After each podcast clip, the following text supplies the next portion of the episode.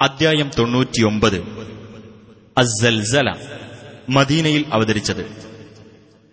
സൽസല എന്നാൽ പ്രകമ്പനം എന്നർത്ഥം. അന്ത്യദിനത്തിലെ പ്രകമ്പനത്തെ സംബന്ധിച്ച് ഒന്നാം സൂക്തത്തിൽ പരാമർശിച്ചതുകൊണ്ടാണ് ഈ അദ്ധ്യായത്തിന് ഇപ്രകാരം പേർ നൽകപ്പെട്ടത്. ബിസ്മില്ലാഹിർ റഹ്മാനിർ റഹീം.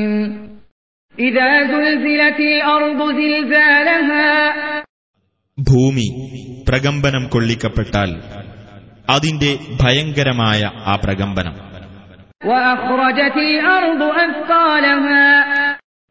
ഭൂമി അതിന്റെ ഭാരങ്ങൾ പുറന്തള്ളുകയും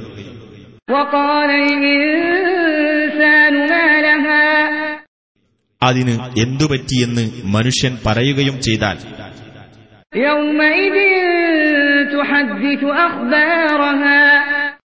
അന്നേ ദിവസം ഭൂമി അതിന്റെ വർത്തമാനങ്ങൾ പറഞ്ഞറിയിക്കുന്നതാണ്.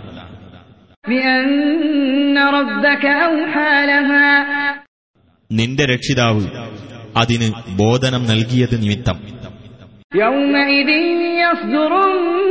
അഷ്താതൻ അന്നേ ദിവസം മനുഷ്യർ പല സംഘങ്ങളായി പുറപ്പെടുന്നതാണ്.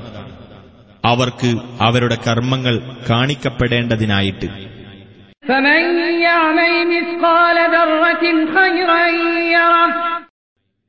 അപ്പോൾ ആർ ഒരു അണുവിന്റെ തൂക്കം നന്മ ചെയ്തിരുന്നുവോ അവനത് കാണും.